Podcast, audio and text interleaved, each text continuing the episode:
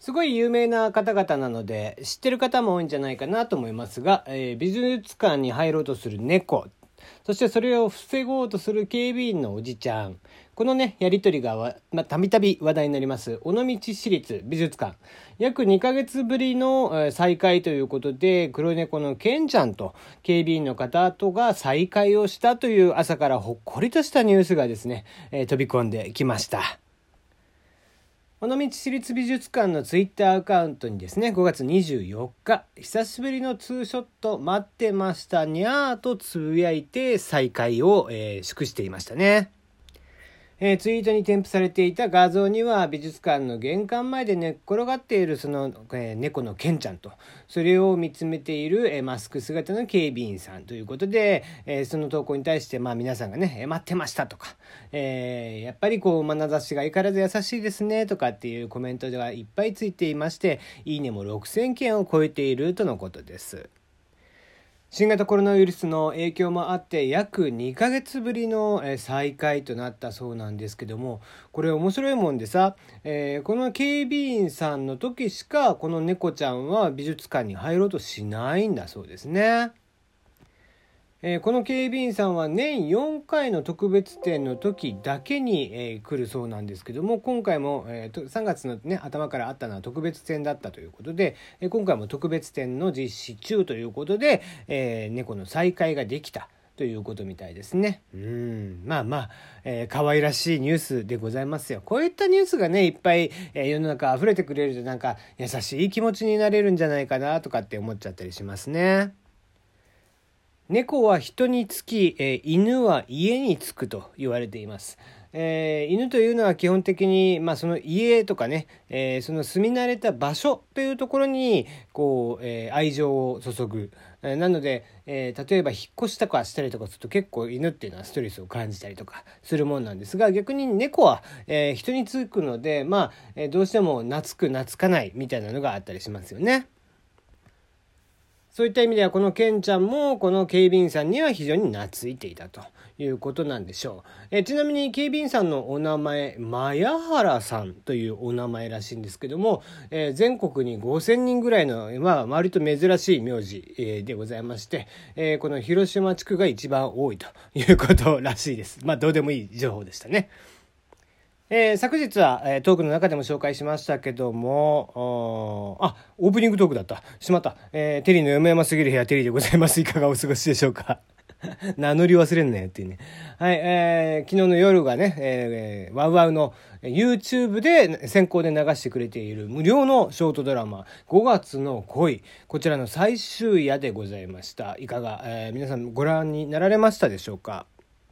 ね、元夫婦による、えー、2人の会話劇が中心でしたけどもまあ面白くてですね本当にこう笑いあり涙ありで、えー、13分の中にもうたった15分のドラマですけどもね、えー、その中にいろんな思いが集まっていて、えー、とても見応えのあるそして、え、もう演技力も本当に素晴らしくてですね2人の。息ぴったりなどうしてこのリモートでここまでできるんだろうと思わせるぐらい、え、ぴったりと、えー、合致する演技力、えー、素晴らしかったんですけども、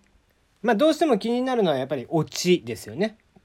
で、えー、まあトータル1時間のお話の中で最後どういうオチをつけてくるのかなって思って見てましたが、まあ見事に、えー、あ、なるほど、そうやってくるのかという感じのオチになっておりまして、まあ当然ネタバレになりますので話しませんが、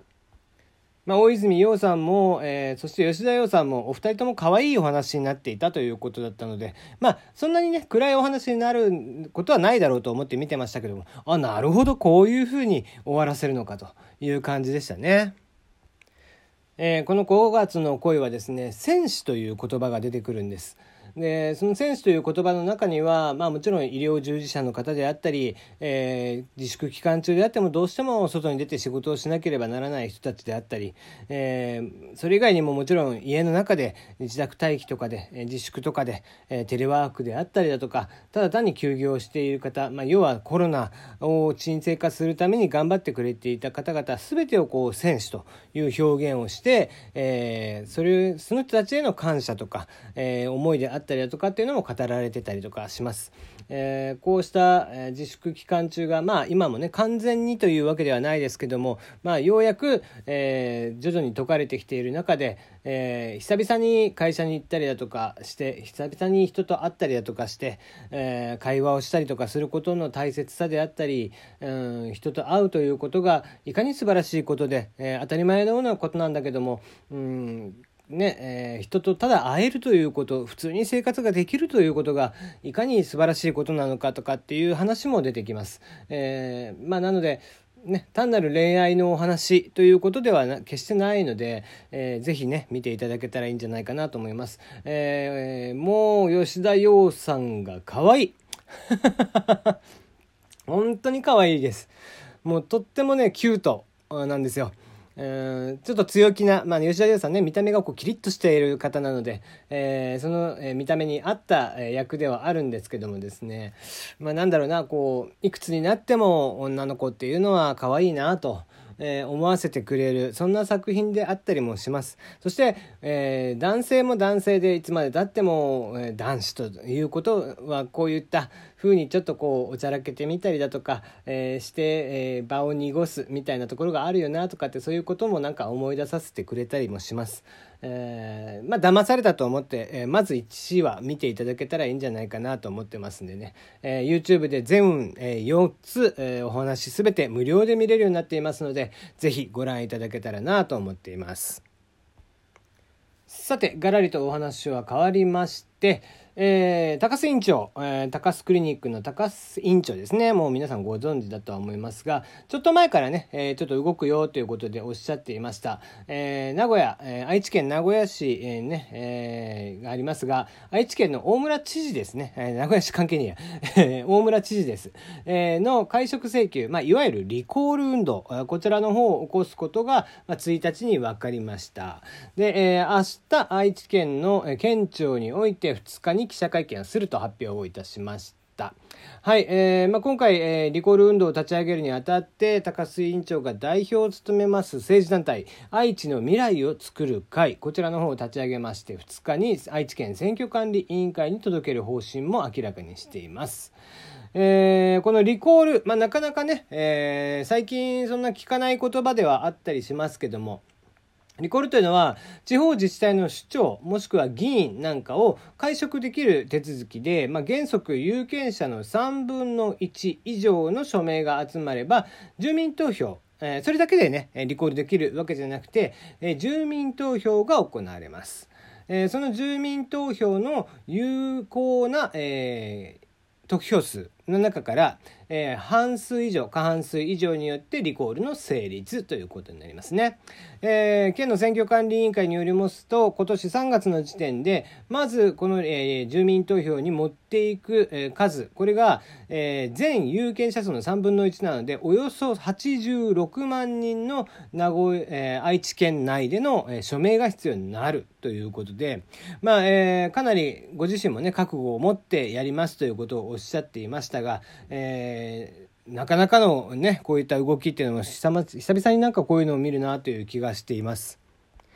えー、ことの発端はですね、えー、愛知トレーナーレ、えー、2019でですね、えー、表現の不自由展とその後っていう、えー、タイトルの、えー、企画展がね、えー、やられて、まあなんか津田大介さんとかね、いろいろ絡んでたりだとかして、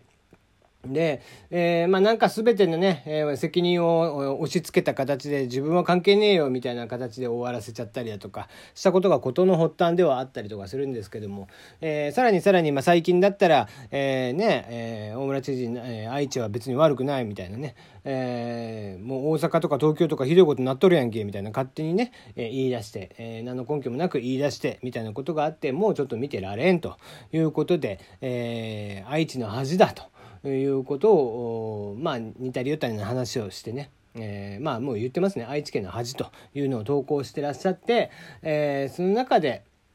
うんまあ、今回に至るというお話でございます。